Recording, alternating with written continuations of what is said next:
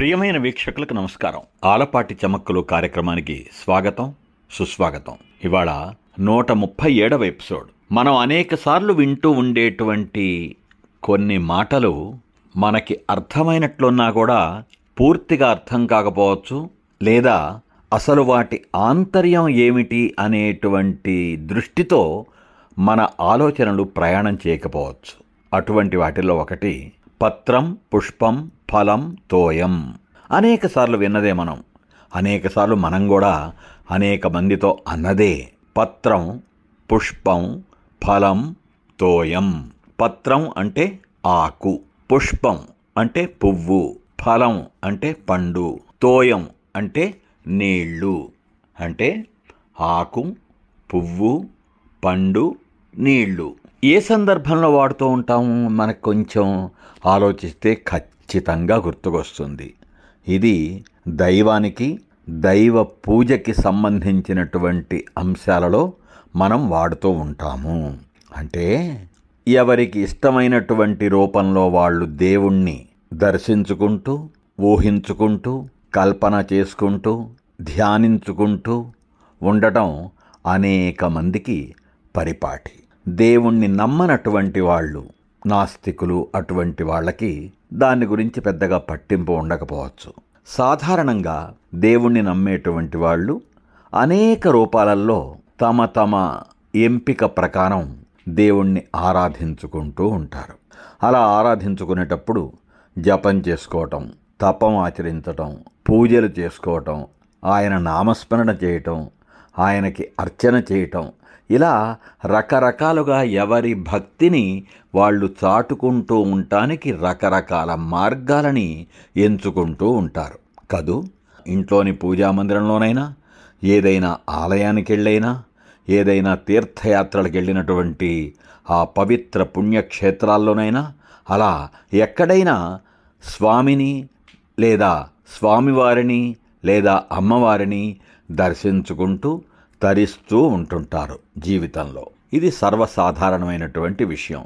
మరి ఈ పత్రం పుష్పం ఫలంతోయం సంగతి ఏమిటి ఏమిటి అంటే దేవుణ్ణి ఆరాధించుకోవడానికి ఏవేవో పెద్ద పెద్ద విషయాలు అక్కర్లేదు బోలెడన్ని ఆడంబరాలక్కర్లేదు. బోలెడన్ని అతిశయాలక్కర్లేదు. బోలెడంత ఎగ్జిబిషన్ అక్కర్లేదు. బోలెడంత పబ్లిసిటీ బోలెడంత ప్రోపగాండా అక్కర్లేదు అనేటువంటి విషయాన్ని మన పెద్దలు ఏనాడో చెప్పారు. స్వచ్ఛమైన హృదయంతో అచ్చమైన మనోభావనతో ఆరాధ్యులైనటువంటి దేవతలని కొలుచుకునేటప్పుడు ఒక పత్రం అంటే ఒక ఆకు ఏదైనా ఉన్నా చాలు ఒక పువ్వు ఏదైనా ఉన్నా చాలు. ఒక పండు ఏదైనా ఆ స్వామికి నైవేద్యంగా పెడితే చాలు. ఇవన్నీ కుదరనప్పుడు ఒక్క నీటి చుక్క సమర్పించి దండం పెట్టుకున్నా చాలు అనేటువంటిది మన పెద్దలు మనకి చెప్పారు. అంటే ఏమిటి? భగవంతుణ్ణి ఆరాధించుకునేటువంటి భక్తుడికి కావలసింది అచ్చమైన స్వచ్ఛమైన అంతరంగమే తప్ప బాహ్య ఆడంబరాల ప్రదర్శన కాదు అనేటువంటిది.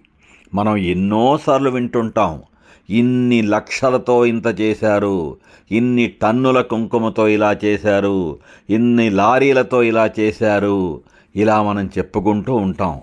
అది ఎవరి గొప్పతనాన్ని వాళ్ళు చాటుకోవడం కోసం అనేటువంటిది ఒక ఆధునిక పోకడగా మారిపోతూ ఉంది అనేది జగమెరిగిన సత్యం సమకాలీన విషయం.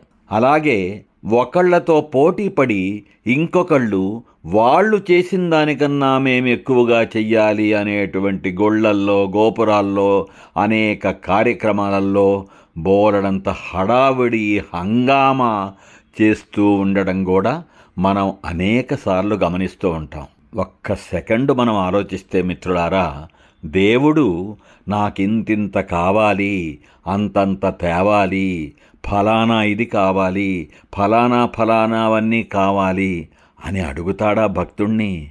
మనకొక సామెత ఉందే కొండంత దేవుడికి కొండంత పత్ర అని. అంటే దేవుడు మామూలు వాడు కాదు కదా అంత గొప్పవాడైనటువంటి దేవుడికి ఆయన గొప్పతనానికి సరిపోయేలాగా మనం ఏం చేయగలం? ఏ భక్తుడు ఏమీ చేయలేడు. అనేటువంటి విషయాన్ని మనకి గుర్తు చేస్తూ ఉండడానికి మనం ఆ మాటల్ని తలుచుకొని గుర్తు చేసుకుంటూ ఉండడానికే కొండంత దేవుడికి కొండంత పత్ర ఎక్కడి నుంచి తెస్తాం ఎవరమైనా? కాబట్టి మనం మనసారా భక్తితో ఆ భక్తి భావంతో అచ్చమైన భక్తితో నిశ్చలమైన మనస్సుతో నిష్కళంకమైనటువంటి అంతరంగంతో ఒక పువ్వు కానీ ఒక ఆకు కానీ ఒక పండు కానీ ఇవన్నీ కుదరకపోతే ఒక నీటి చుక్క కానీ సమర్పించి సర్వేశ్వర నీకు నమస్కారం అని సమర్పణ భావంతో చెప్పుకుంటే చాలు. ప్రసన్నుడవుతాడు దేవుడు. కులం ఏదైనా మతం ఏదైనా ఎవరు ఏ రూపంలో కొలుచుకున్నా శిష్యులని భక్తులని తన వాళ్ళని కనికరించే దేవుడు కరుణించే దేవుడు ఆ భక్తుడి తాలూకు అంతరంగాన్ని చూస్తాడే గాని బాహ్య ఆడంబరాల దొంతరలని కాదు అనేటువంటి విషయం మనం కొంచెం గుర్తు చేసుకుంటూ ఉంటే చాలా చాలా బాగుంటుంది ఇలా ఎందుకు చెప్పవలసి వస్తుందంటే ఇటీవలి కాలంలో మనం ఇళ్ళల్లో కానీ గుళ్ళల్లో కానీ కార్యక్రమాల్లో కానీ ఈ భగవంతుడికి సంబంధించినటువంటి పలు విషయాలలో కానీ ఒక పోటీతత్వం పెంచుకొని నానా హడావుడి చేస్తూ ఉండేటువంటి వాళ్ళని మనం చూస్తూ ఉన్నాం. అదక్కర్లా. భక్తి కొద్దీ ఎంత చేసినా చాలు అనేటువంటిది దేవుడే మనకు చెప్పేటువంటి నిత్య సత్యం. ఇంత ముఖ్యమైనటువంటి సత్యం తెలిసినా తెలియనట్లుగా తెలుసుకోవడం ఇష్టం లేనట్లుగా ప్రవర్తించేటువంటి మనుషుల్ని మనం చాలామందిని చూస్తుంటాం. మన వరకు మనం ఆలోచిద్దాం. మనకి క- సంబంధించినటువంటి వాళ్ళకి మనం ఇటువంటి మర్మాలని చెబుతాం. ఏమంటారు?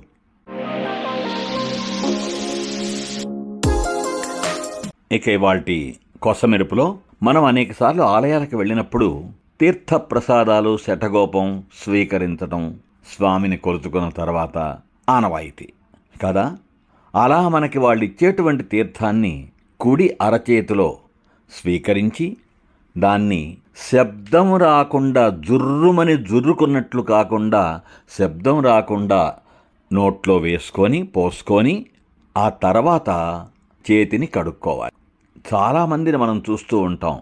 ఆ తీర్థం మిగిలిపోయినటువంటి తీర్థాన్ని అరచేతిలో ఉన్నటువంటి తీర్థాన్ని తలకి తలపైన వెంట్రుకలకు రాసుకోవడం అనేటువంటిది మనం గమనిస్తూ ఉంటాం.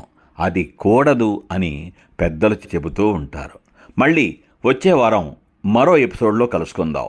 అంతవరకు సెలవు. సే లవ్ ప్రేమతో మీ ఆలపాటి.